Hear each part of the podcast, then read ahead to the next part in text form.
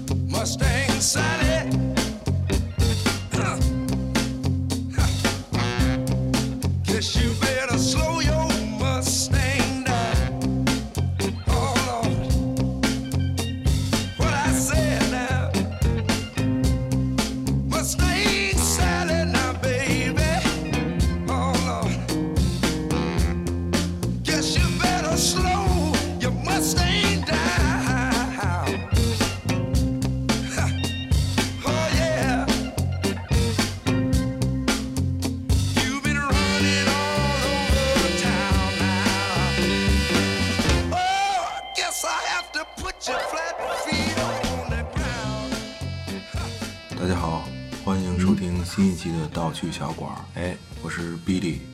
大家好，我是罗南。嗯，呃，今天这期节目由罗南策划，哎于是于是他就给我提供了这首 Marston Shady。哎，虽然很好听吧，但是我我并不知道他整的歌和本期要聊的电影有什么关系。没没关系，还行。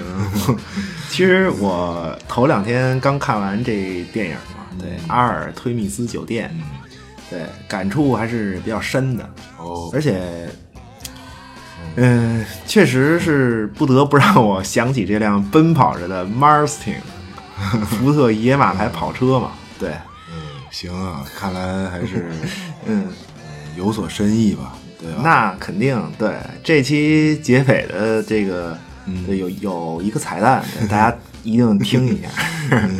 嗯，呃，罗南给我写了个纸条，我给比利传纸条。嗯，行吧，那还是先进入正题吧。好，嗯，《阿尔忒弥斯酒店》是今年六月份上映的一部电影。哎，这部电影的演职人员的名单啊，可以说是是有多位近些年熟悉的身影。对，关键关键朱迪福斯特太牛逼了，这是我的女神，这是。呃，我我发现你就喜欢这个，嗯，是，对，我觉得，我觉得长得太好看了，对，不是大哥，他在这个 片子里都是老太太了，好是。反正你也这是你这也是真爱，对，这是一位呃不喜欢穿穿裙子的女士。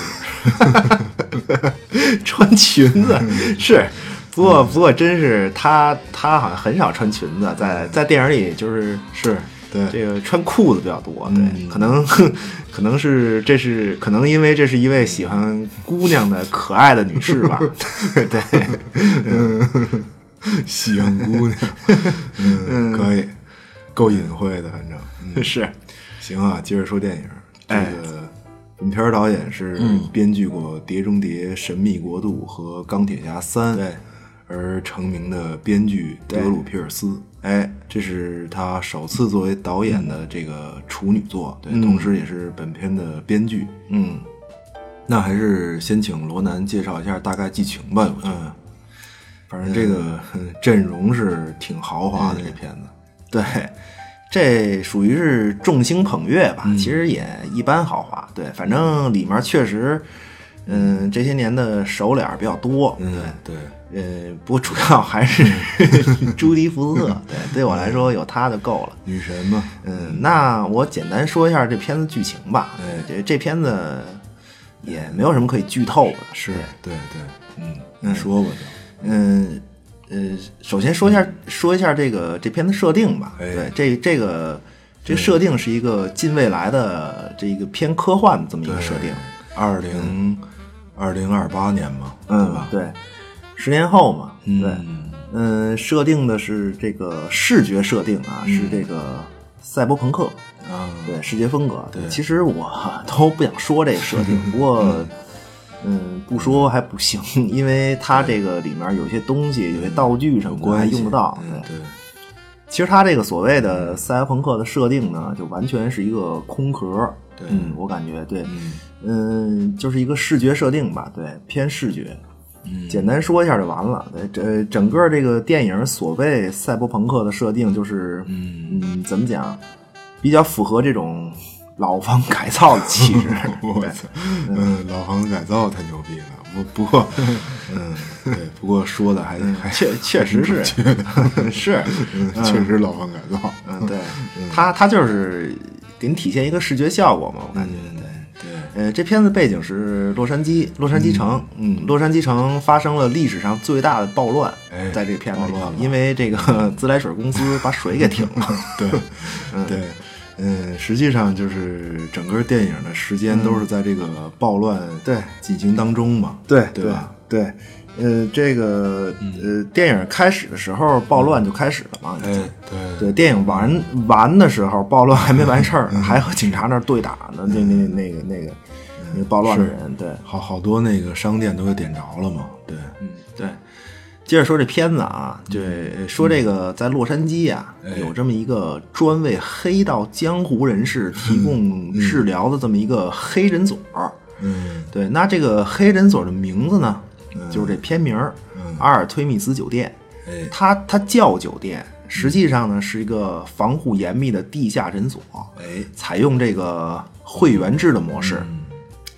这个地方名字叫酒店，对吧？实际上就是一个诊所的功能，对，当然当然这个会员肯定都是各种对，混江湖的黑道人士嘛。那肯定，嗯，呃，那有诊所呢，就得有大夫。是，他这个酒店实际上就是一个嗯，急诊室，可以这么理解。嗯对，确实是，就是实际上就是一个装修成酒店的急诊室呗，对对，那这个急诊室的值班大夫啊，就一个，就是朱迪福斯特。他电影里啊叫护士，嗯，其实其实就是大夫，嗯。对，就他一人嘛，是。就就他自个儿一人，嗯，不是俩人儿，俩人儿对，还有一个是护工嘛，哦就是 就是《银河护卫队》里那个毁灭者演的嘛，对，嗯，巨汉护工，巨汉，巨汉是。那这个地下诊所呢，肯定就有人来治疗，对，对，外面还有暴乱，对，那更没地方去了嘛，对，所以就是来了谁呀、一个法国的女杀手，哎，一个抢银行，一对儿抢银行的黑人兄弟，嗯，还有一个美国的这个军火商，对，还有一个洛杉矶黑帮的总舵主、总帮主，还有他带着自己的这个弱鸡儿子，呃，带着一帮手下，加上朱迪福斯特和这个呃巨汉护工，嗯，对，这片子拍的基本就没出这酒店，是。都在屋里拍，对，对，这些背景故事完全不同的人，嗯，不管是怎么讲，蓄谋已久吧，还是机缘巧合，反正最后都来到了这个叫阿尔忒弥斯酒店的黑诊所。对，这里就成了这些角色的命运交汇点吧，可以说。对，就是这么个故事。嗯，不过我觉得这个黑诊所其实就是一个，嗯黑社会的所谓地下庇护所吧。哎对对，说到这个，其实我觉得挺有意思的。对他这个片子的设定是，嗯、这个诊所是一个黑社会的地下庇护所。对它叫呃 dark room 嘛，对，对就黑屋。黑屋，嗯，那在电影的世界里呢，这个全世界有很多的城市啊，都有这种庇护所。对经营方式也都一样，嗯都是这个会员制的。嗯，规矩也一样，比如这个不能带武器进入，哎对吧？进来以后呢，不能暴露真名儿，互相都不能暴露真名儿，就你认识你也不能叫他真名儿，对，不能互相攻击，也不能攻击大夫，当然 对。如果犯规呢，就会被取消这个会员的资格，对你你就不能进入了。啊，我总感觉好像就是一个，嗯，特许加盟的感觉，你知道吗？就是。嗯对对个地方有点的诊所还真是都是当地黑帮大哥设立的，是是对，但是经营方式是嗯，完全一样的，对能，嗯，是 特许特许加盟看见，对，有有点这意思。对嗯，通过他这个片子里的一些信息吧，对对对对，确实是猜比较像嗯这种特许加盟。对，你看他们这些人，就是那个呃进门的时候，啊，check in 是吧？对，哎，还还真是 check in，对，嗯 酒店嘛，对，可不是 check in 嘛，对，他们 check in 的时候，这个都刷手腕儿，嗯，对他们，他们手腕上都有一道疤，对，有的人这个好几个疤都在这手腕上，每个疤里面都植入的是一个避难所的入场券儿，应该。嗯，对，植入一个芯片嘛，那芯片就是你的会员资格，就是你在这个店的会员资格。对，那个女杀手不是有好几百嗯好对？对对，她去过，对，他应该是去过各种是各种黑屋，是，那个女杀手是干大买卖的，对吧？大买卖对，那你嗯像朱迪福斯特所在这个阿尔忒米斯酒店呢，嗯呃，他这个出资人呢，他的这个酒店出资人就是这个洛杉矶的黑帮总舵主，嗯，对叫狼王是吧？这是对，呃总瓢把子，总瓢瓢把子 什么 是？嗯最后最后他也这个受伤进来治疗了嘛？对，带着他那个弱儿子，嗯对，就就就反正就这么一个设定，这片子你知道，嗯，这个这个设定 让我想起什么来了吗？呃，什么呀？这个就和咱们开篇这歌有关系了，Mustang，哦对吧？福特野马牌跑车，哦它这个设定啊，嗯让我想起了极速追杀。哦哦，哇，这大梗来的，我天！是，怎么绕这么大一圈儿啊？这听众绝对得流失严重了，是是这期对，不是那个，不是。关键，咱们今天得先说阿尔忒弥斯酒店呀，哦对吧？得肯定得介绍这新片子嘛，不是？哎呦，不是，大哥，你这也太绕了，真的。嗯，哎是行吧，我这还给你捧呢，啊。啊这是的，哎呀，我都不知道还能，嗯，还能这都管这儿来啊！我今儿说，嗨，这是都是为了节目效果嘛，对，出其不意嘛，对吧？我这儿我这儿猝不及防，嗯行吧？是，嗯，不过说到说现在，我也知道这俩片子为什么放一起地了，有感觉了，已经是嗯。这个关于这个黑人锁的设定啊，嗯。实际上让我想起的 就是这个片子，是是。基努里维斯二零一四年的电影《极速追杀》，对，这片子续集，嗯，国内还上映了，对对。吧？，国内上映的系列是呃、系列第二集嘛，叫《极速特工》。对，是。第一部叫《极速追杀》，就翻译过来，对它其实英文都叫一个，就是 John Wick。对对。嗯，就是因为这个坏人偷了他的野马跑车，才出，嗯。哎呦，这么大事儿来，对，嗯，Mustang 嘛，对，嗯。嗯，偷了基努里维斯的车，还杀了他的狗。哎，对，我最早看这片子就觉得，嗯，特别有意思。对他给你设定了一个什么呢？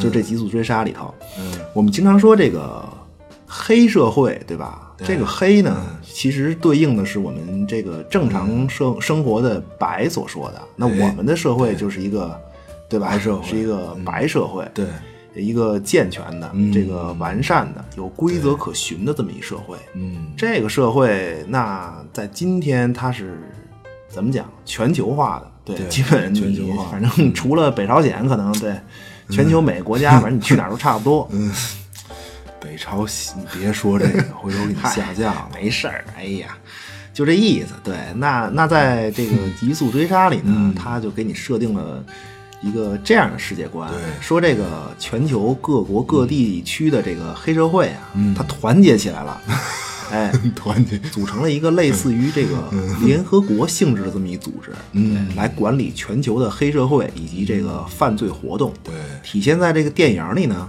就是基努里维斯扮演的这杀手啊，嗯，衣食住行干黑活儿，什么疗伤啊，什么住酒店，反正所有的事情啊，都有专门人来给他服务。花了钱呢，也是这个世界组织的这这个就是这个黑社会这个组织里的货币。啊，金对对都是金币，对，其实它就是是。呃，就就是给你镜像出了一个这个哎白社会嘛，对，镜像这词儿好。对，那《极速追杀》里面这个酒店呀、就是这个它叫大陆酒店，对。也是和这个对对对。阿尔忒弥斯酒店类似。嗯，它也有这个规则的这个呃约束和那个庇护的作用。嗯，而且这里面这个大陆酒店可是不是没收你武器，你可以带武器进来对，但你要，但你要是就是说在酒店里攻击他人，嗯。就破坏了规矩，嗯，那会有全世界的黑社会组织对你进行这个惩罚，就是这个体系对你进行追杀吧。对对。对，我看那个《极速追杀》里面就特逗，俩人在门口打的这个这个 是对对对然后嗯一进酒店就嗯马上就就就就就放下武器就就不打了，对，是，然后刚打完进酒店就坐一桌喝酒，是还聊上了，说说我准备一会儿怎么弄死你出去那种，这个太逗了，我觉得这不就是魔兽世界的那个嗯，主城嘛？这个。魔兽。对吧？对，你你攻击其他玩家，对就是这意思。NPC 出来就砍你，对对对对，是，这还真是，就是要要不说极速追杀特别像游戏呢。对，你看，就是你看里面就一个地图，一里头就就就一张地图，哎对，然后升级了一个这个叫什么 DLC？DLC，对吧？对，到这个第二集就解锁了各种武器店啊，什么护甲店啊什么的，对，它就是这种。啊，还真是。你这么说，这个 这其实更像游戏了。是，对，哎，对对，这个游戏里也有电台啊，现在是吧？也也玩游戏里面也自带的这个听电台，还真是对，呃，GTA 五的电台嘛，对，一调台听见有俩人在这儿说电影，听听见电台里里俩人在这儿瞎逼逼。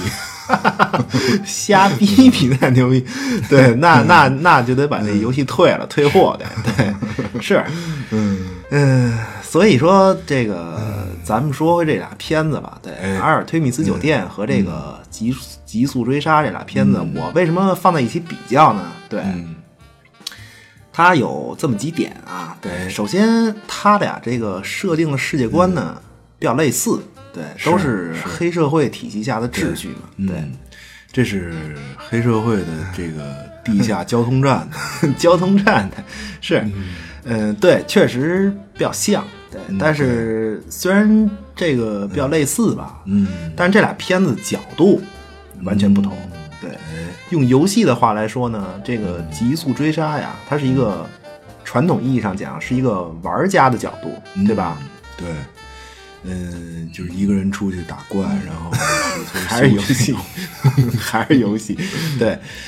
但是阿尔忒弥斯酒店不是，嗯它是这个体系里的这个 NPC 的角度，哎就游戏里的 NPC 的角度。哎对你比如这个传呃《极速追杀》里面这个大陆酒店，对吧？对，阿尔忒弥斯酒店这个片子说的呢，是这个大陆酒店前台那黑哥们儿，对，是他的角度。对，哎，还真是。对，大陆酒店那前台，对，这是一个黑人嘛，对他老站那儿，天天的，还真是。对，天天站那儿嘛，对，看着各种江湖人士在酒店中 出出进进、来来往往，嗯对，对，这就是阿尔忒弥斯酒店里朱迪福斯特的视角。嗯，你这么比较还是，对 还真挺有意思。是，嗯，可以。嗯，还不仅是这样，对，这只是其实是比较表面的一点。对，那其实说了半天，这俩电影的设定呢，嗯，其实都用到了一个概念，就是这个所谓庇护的概念。哦，嗯，你看，不管是阿尔忒弥斯酒店，还是《极速追杀》里的大陆酒店，嗯。其实它都是这样。对，你在外面干各种各种干黑活儿，对，随便，只要你进了门儿，你必须停止。对，不管是在外面杀人还是被杀，只要你进来都一样，嗯全都要就是放下武器，嗯静止。嗯，《极速追杀》里这个回酒店就像是魔兽这个 是炉石回城嘛，对对吧？是挺像的。对，然后然后那个回回城以前 支付给这个 NPC 一枚金币嘛，帮嗯帮你整理一下这个副本里的尸体，然后你回城歇着去。对，就这种。可是可是你看这个阿尔忒弥斯酒店这片子就没有出这酒店，对，对吧？嗯，是这么说吧。你看这片名儿嗯，阿尔忒弥斯酒店，哎阿尔忒弥斯，对吧？阿尔忒弥斯是一个女神啊，对吧？月神嘛，是这个阿尔忒弥斯啊，是一个怎么？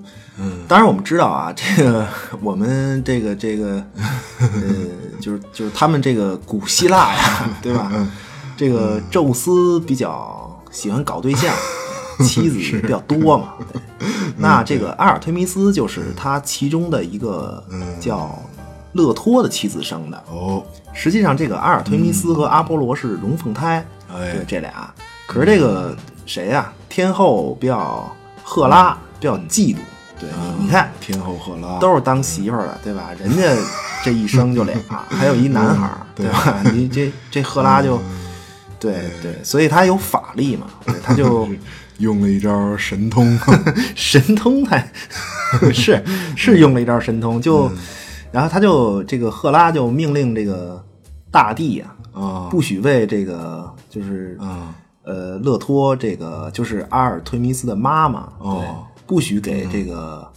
呃，阿尔托弥斯的妈妈勒托呢，提供这个所谓分娩的场所。对哦。简单说吧，那最后你也得生啊，这是吧？是那那肯定，不过 不过这命令大帝也不知道这怎么沟通啊，这大地 神，嗨，不是，他就是神话故事嘛，你别别认真，对对对。反正他说能沟通就能沟通呗，嗯对他就是。命令这个，嗯，这个地面就整个这个陆地，命令整个陆地，对，这都是使了神通的，对你别破坏气氛，是，那那那 行，好绝了都，对，嗯，但是最后呢，哦。实际上就还是生出来了，对，呃，在一个隐秘之所的庇护之下吧，对，哦嗯，这个勒托生下了阿尔忒弥斯和阿波罗，嗯，对，实际上对阿尔忒弥斯和阿波罗既不是太阳神，也不是月亮神，实际上、他们俩实际上是一个代表了太呃日呃阳光，一个代表月光，对，嗯不准确，直接说他是月神并不准确，嗯，对，所以这个电影的名字呀，嗯。我个人感觉呢，嗯。这个是梗的这个故事，就是阿尔忒弥斯降生的这个故事，因为这个所谓酒店也是一个。呃，隐隐秘秘之所嘛，对，而且这个地方还是一个黑社会之所，哎和外面这个正常的世界它是不一样的。嗯，有别于这个正常世界，对嗯有点意思。是，在隐秘的庇护下降生的阿尔忒弥斯，哎是吧？对嗯，可以可以，嗯，我们说阿尔忒弥斯是古希腊的女神嘛，哎，对。对对，这个所谓的酒店，在我看来啊，嗯。就有一种嗯神圣和神秘的色彩。对，哎，这名字其实最让我、最先让我感觉到的，可能是这个神殿的一个嗯、庇护的这么一个功能。嗯。对，因为在西方语境里，英文这个“庇护”这个词，哦。嗯，实际上它来源于这个古希腊语嘛，就是它是一个很古老的这么一个词。嗯，那希腊语我也不会读，反正就是很像 嘛。没事就没事对说吧，就差俩字母好像是。嗯嗯嗯对，它本意呢，这个希腊语的本意啊是，呃，不受侵犯之地。哦，哎，那是和你刚才说的这个阿尔忒弥斯的降生有关吗？就是这个，呃，最早的这个嗯希腊语“庇护”这个词和这个，嗯，呃，这个阿尔忒弥斯这个隐秘降生有关系吗？这个这个我就不确定。对，但是。嗯，阿尔忒弥斯毕竟是女神嘛，而且“庇护”这个词确实起源于这个宗教。对，在希腊语里最初，呃，指的是不是她降生的这个事件和那个地方呢？嗯，这个我就没法求证了。但是他给了我很多联想。对，嗯，接着说吧。对，其实西方这个所谓庇护的概念是很古老的一个，嗯，一个对传统。算对是，对，其实我就联想到这儿了。对，大家都知道古希腊时代啊，哎是一个这个多神教的时期。对，那当时这个每个城市啊，都有一个特定的神来庇佑。嗯，对，它它不叫城市，那时候。对他，他叫他叫，实际上他叫那会儿叫呃城邦。对对，对，那时候希腊社会一个城市就是一个国家嘛。对对对它是一个城邦。嗯，对，其实它叫城邦。对，每个城邦都有一个特定的神来保护。哎对，有这个神的神殿。对，你看这个电影里也是嘛，在洛杉矶这个庇护所叫阿尔忒弥斯嘛。对，最后朱迪福斯特把这个黑哥们儿，就是这个抢劫抢劫小组的这个有两个黑人嘛，这死了一个，对，另外一个黑哥们送走的时候呢，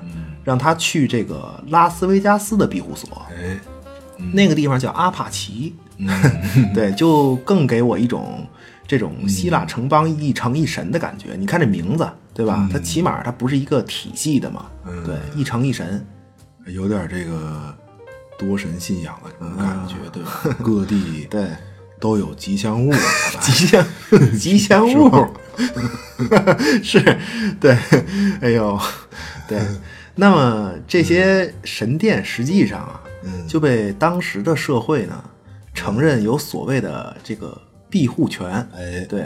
那么我们知道，因为在古代啊，人类还是有还是这个 相对愚昧一些的。对。出于对这个神灵和鬼怪的恐惧呢，嗯，对祭祀神灵的圣地，比如说。嗯，神庙啊，比如说祭坛啊，对，或者这种神殿啊，对，它都是神圣不可侵犯的。对，即使是国王，也不能在这儿行使他的权利。对，其实就是敬畏，对吧？它是一种对一种敬畏。对，是。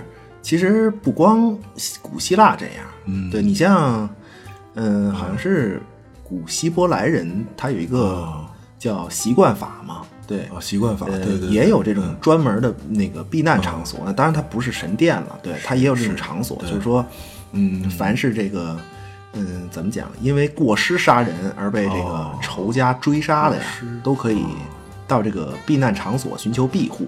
哦，必须是必须过必须是过失杀人，那那嗯，那当然，对这个也是比较合理嘛。对你，你故意杀人那肯定不行，对吧？但是你过失杀人嘛，对这个还还是可以商量吧，我觉得，对，嗯。不评价，对，嗯对。嗯，但是我觉得这有讨论的可能，就这过失杀人，对。对，对对。不过古代怎么怎么过失杀人啊？嗯，推手推手推车把人给撞了，撞了。说什么？是。不是你老破？哎呀，是，哎，其实其实欧洲古代也有类似的习惯法，对，都有这个。对，我觉得这是对处理人的这种过失行为的一种尝试吧。对你像古希腊为了防止这种。嗯，仇杀嘛，他就采用了流放的办法。哎凡是进入神庙的人，你得到了神庙的保护嘛。嗯，嗯，但是你你得就是被流放，就离开你的国家，母邦嘛，他们叫就是离开你的这个城邦。对，啊，那还行，对，起码给一条生路嘛，对对吧？是。其实流放在古代啊，嗯也是很很很苦的。它它不像今天说整个地球，你说哪儿还有这个未开发的地方？南极、北极，反正反正都开发差不多了，你只能关监狱里了，对吧？你古代你出了城邦，可能就是没有边际的这种荒芜之地啊，那都有可能。对，这玩意儿我觉得也是一种刑罚了，其实其实也算是一种刑罚。对，我南极北极还行，是现在多少人花钱排队都去不了，对啊，是是？对，现在去野外那叫旅游嘛，对吧？但是西方历史上这种所谓的，嗯、这个庇护的传统呢，实际上有一个明显的分水岭，哦就是这个罗马罗马帝国的出现和这个基督教教会的兴起。哎，罗马人来了，嗯，是。当然，当然，这个是一个很长时间的演变过程了，对吧？对对对那简单说吧，嗯。对，随着罗马在欧洲的这个大一统啊，哎，这个罗马的皇帝呢，就废除了一切旧有的这个宗教，对，嗯只有基督教才是唯一合法的宗教，对，它成了 一个国教嘛，对。嗯。那以前这种一城一神、一神一庙这种时代就结束了，在欧洲。啊，这些神还都是亲戚，是，那还还真还真都是亲戚。实在亲戚 是吧？对，嗯，其实还是政治目的。对我觉得，嗯嗯，怎么讲？大一统王朝其实都要走这一步。那肯定，对对，车同轨，书同文嘛，哎其实都是一回事儿。嗯，嗯，比较比较好管理。但是 基督教兴起以后呢，这个教堂的庇护权啊，哎，实际上在一定程度上，它它也是继承了早期的这种神殿庇护的传统。对，因为社会有认同嘛。对，哎，对，那因为这个人们对宗教的敬畏还是有的。嗯对，那肯定一直都有。对，但是随着罗马帝国这个分崩离析啊，嗯欧洲就一盘散沙了，对吧？各自为政了嘛，就对。你看中世纪的那些童话，哎呦，哪哪都是国 王啊，哎对对，对 对，全都是小国了嘛。嗯对，实际上对。对，呃，那实际上，罗马帝国世俗的皇权虽然崩塌了，可是作为罗马国教的这个基督教啊，哦，作为在宗教上的这个大一统，可没崩。对对对，这也就是导致了欧洲各国的王权啊，从某种意义上来说，它一直是，呃，怎么讲，从属于这个罗马教廷的。哎，对，有一种有一只无形的手吧，控制算是在控制着这个一盘散沙的这个世界。嗯，等于是这个就是教会的势力凌驾于这个对王权之上了呗。对，实际上就是这样。对，而且在中世纪的欧洲啊，这个教会除了对人们这个对人们这个实行精神控制以外呢，当然它它还有这个所谓独立的财政来源。哎对，就是这个所谓十一税嘛。对对以及这个。呃，修道院经济，它有这种，因为它势力比较大嘛，它有这个有有土地呀、什么，它有一种教产所谓的修道院经济的收入，对，还有教产，对对吧？那土地呀、什么这些都是、都是算算它的教产嘛。对，那就这些东西就使得这个教会啊，嗯，成为了一个巨大的这个经济利益集团，那而且对。这个教会还有坚固的堡垒，就是这个修道院和教堂嘛。啊其实它都是让他花那么多钱建的那些教对对对对。教堂都非常大，对。全镇最高的东西都是教堂，是是，所以嗯，必要的时候还可以进行这个呃武装自卫吧。嗯。他他自己实际上教会有自己的武装力量，嗯对。这就是这这听听起来，这整个就是一个 相当于一个国家了，这就是对吧？是啊，他这这这修道院和教堂呢，那在一个呃镇子上，那就是一个独立存在，在国家里那就是国中之国嘛，对吧？他你看他有稳定收入嘛？对，我看他那个比任何一国家的财政收入都得都得庞大，对，那时候有自己的一套体系，对吧？规则、武装力量，甚至对。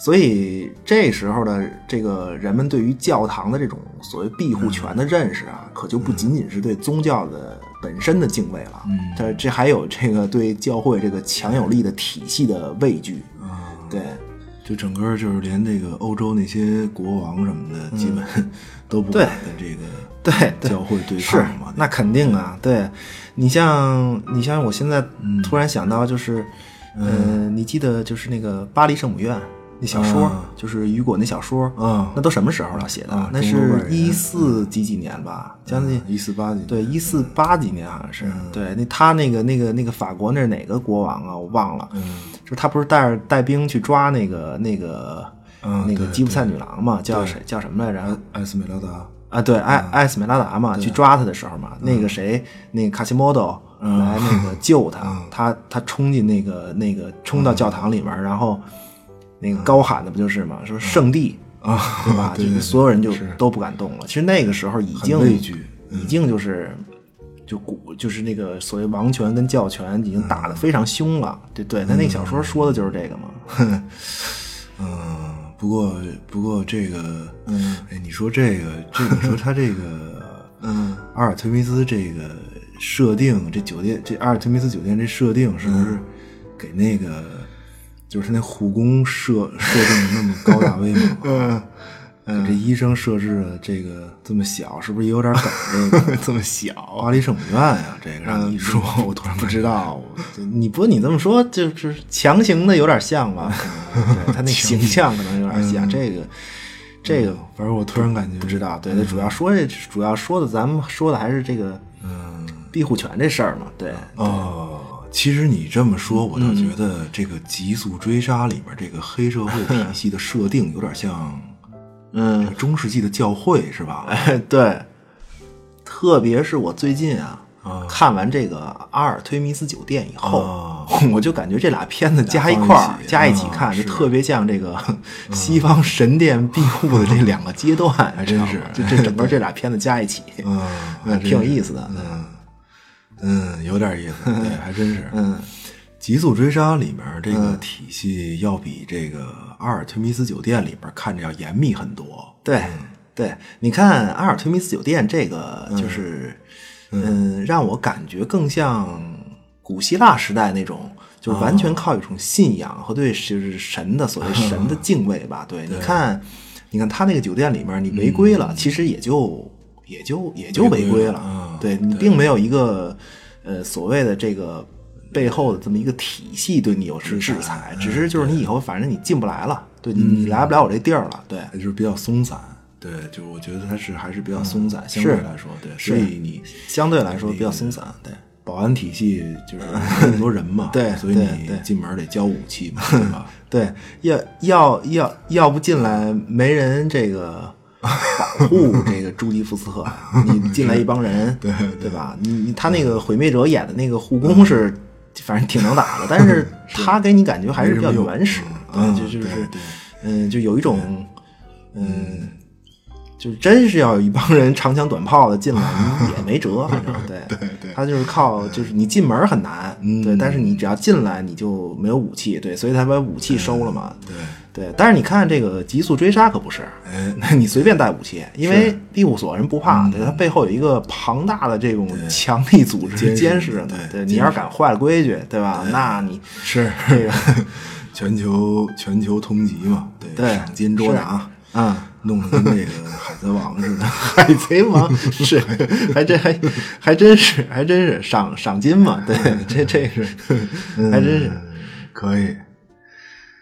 嗯，就是就这王阿尔忒弥斯酒店这片子都能让你聊这么多，嗨，这个可以可以是这个就是脑回路就拐到这儿了，也是也不知道怎么就 就就怎么回事，就就就想到这儿了。不过确实确实是，嗯嗯，确实比较贴切。我对比的，我我我觉得嗯可可以，对，嗯。可是这片子就是《阿尔忒弥斯酒店》这片子，其实本身嗯挺挺闷的。其实我感觉就是其其实嗯不是太好，嗯拍的。嗯，这样就是是阿阿尔忒弥斯酒店这片子，后来当然我我我第二遍看的时候，其实确实也是觉得一般了。对，关键我觉得他就是这个。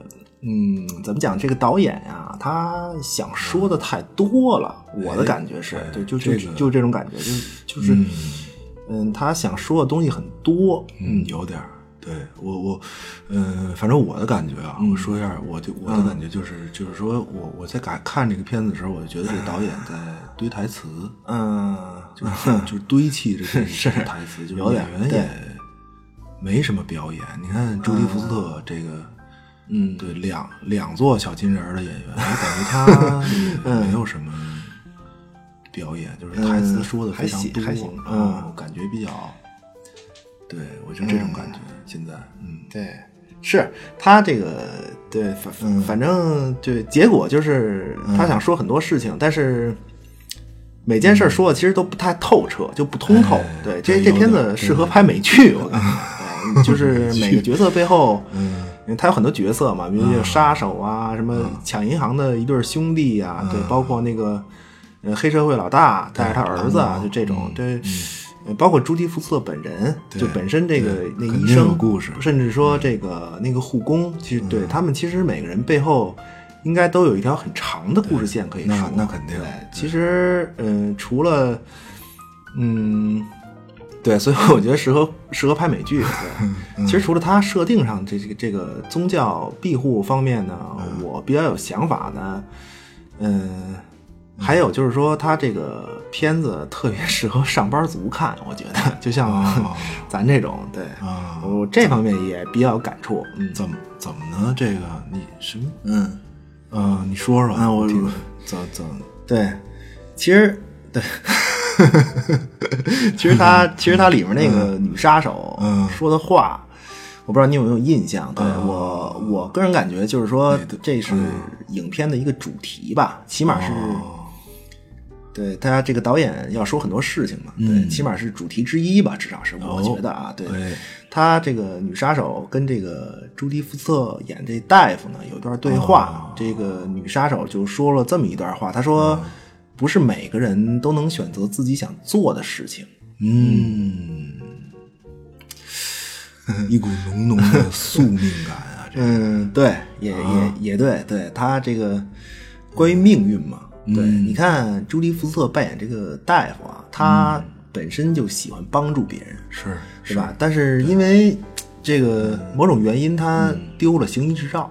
哎，那他以前还开过这个免费诊所，在在片子里交代过，对对。说过，现在他接受这个黑社会的资助，对，开了这个黑诊所，其实还是救死扶伤，对对对对，这个让我感触就是比较深呐、可以说对，就是很敬业，对，也很神圣，对，而且这个导演把这个医生和这个宗教有宗教隐喻的这个诊所啊。结合的也是比较好，起码就是反正让我能 get 到这个点，这倒是对，有点肃然起敬吧，就是可以说对对这个医生这个角色，嗯，你这么说让我想到钱爷爷的话呀，钱医生要人活，救人的肉体；宗教救人的灵魂，要人不怕死。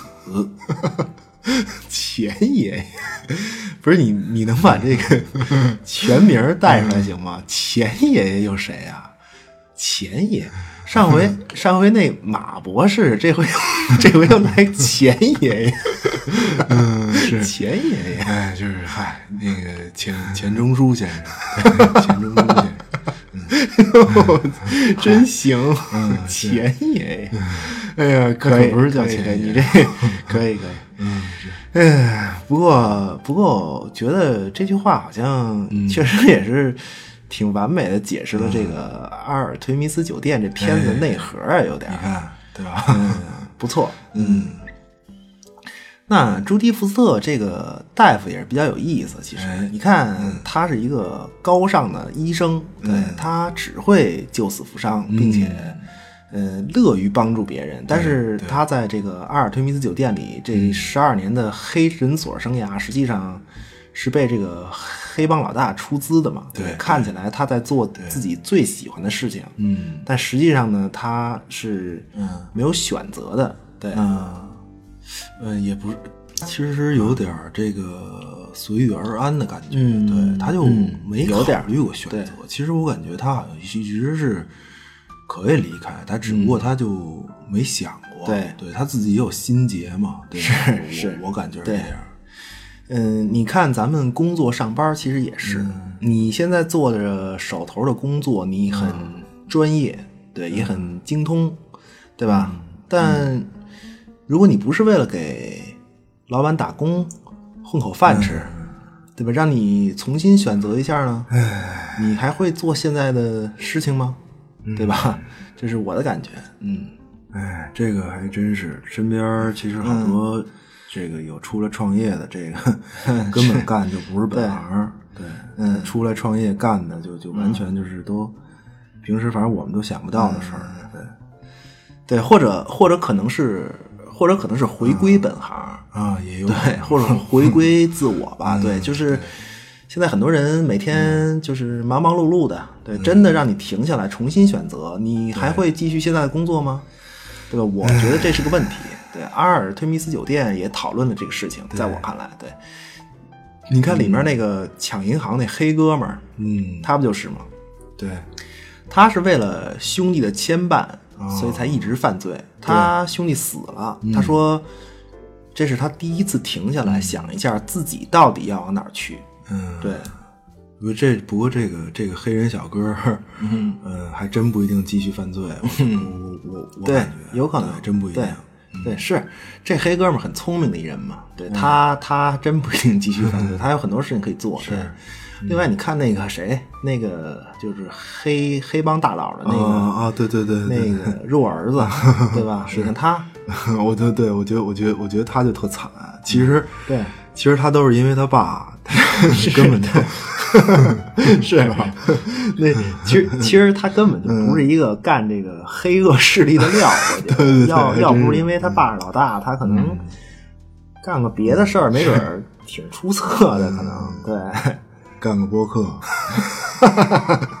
干播客还没 对，没没准儿天天上首页呢，对，是也对也也也行，对。真说不定。嗯这黑帮老大父子其实就让我觉得，就是特别像历史上那些厉害的皇帝和他们那些 并不适合皇帝职业的儿子，你知道吗？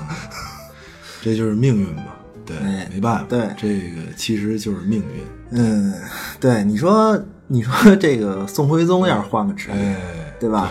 是当然那你像李世民 他们家那种是少数，你看他爸 李渊，嗯，生的这几个儿子，那还真是比较厉害，不多见一个赛着一个能打呀。嗯，对，不过，不过这对黑帮父子更像是沙皇这个伊凡雷利和他那儿子，对我感觉，对，父亲暴君嘛，儿子怂货，对，就就这种，那当当爹的，当爹的暴君的儿子好不了，性格都比较，嗯，都比较懦弱，肯定被吓的。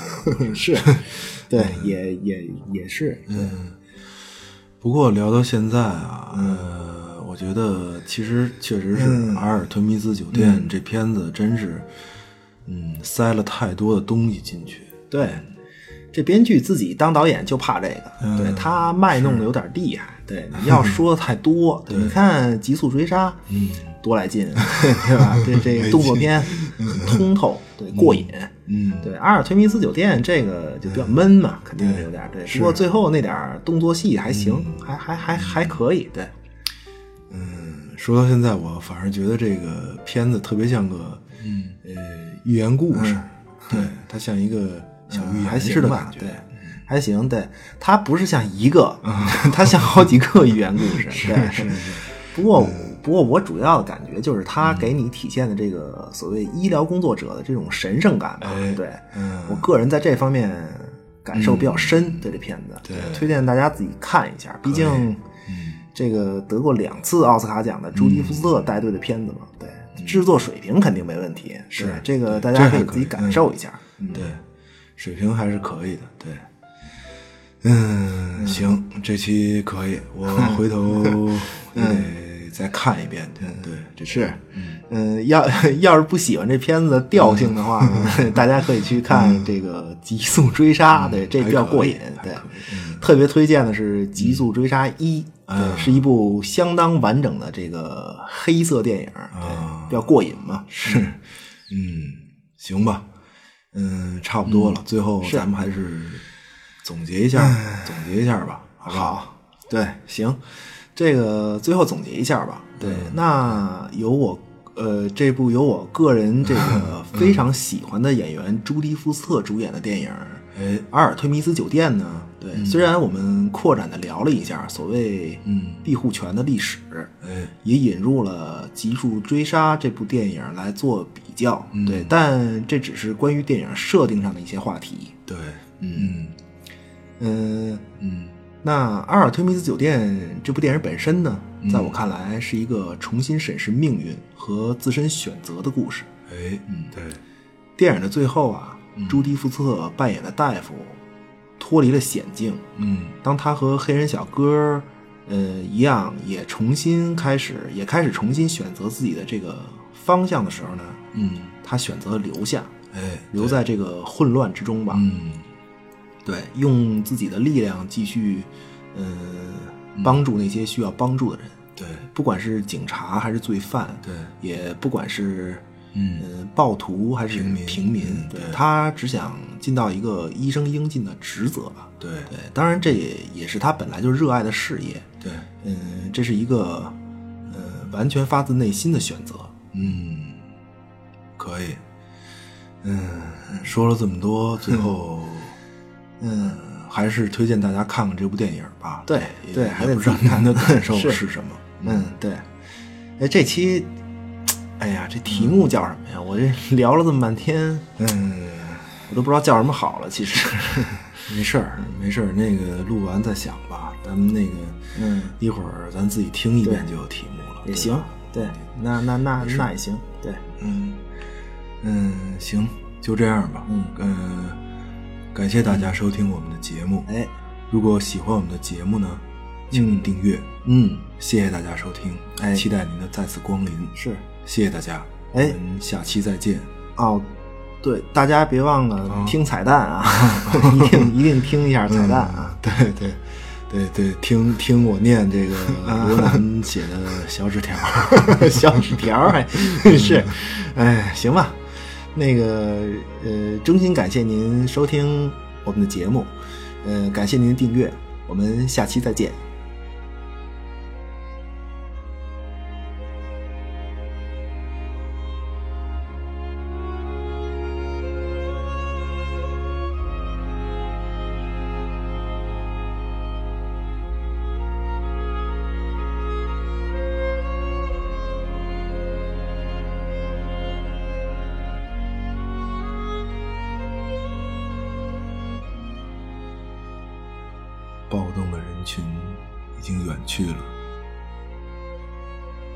下一条被焚烧的商店所照亮的烟雾弥漫的街道。烟雾和火光里，或挣扎，或痛苦的低声呻吟的受伤的人们，让本来已经安静下来的街道显得更加凄凉。送别了这位朋友，他再次拎起了医疗箱，转过身，小步向那条街走去，背有些驼了。就这样，拎着沉甸甸的箱子，晃着矮小的身体，搜索着向前。就这样。好像这二十二年来，他在阿尔忒弥斯酒店的走廊上一样，他是为了烟雾中那些挣扎和呻吟留下来的。就这样，小步的驼背远去，渐渐的，也消失在这火光闪烁的烟雾之中。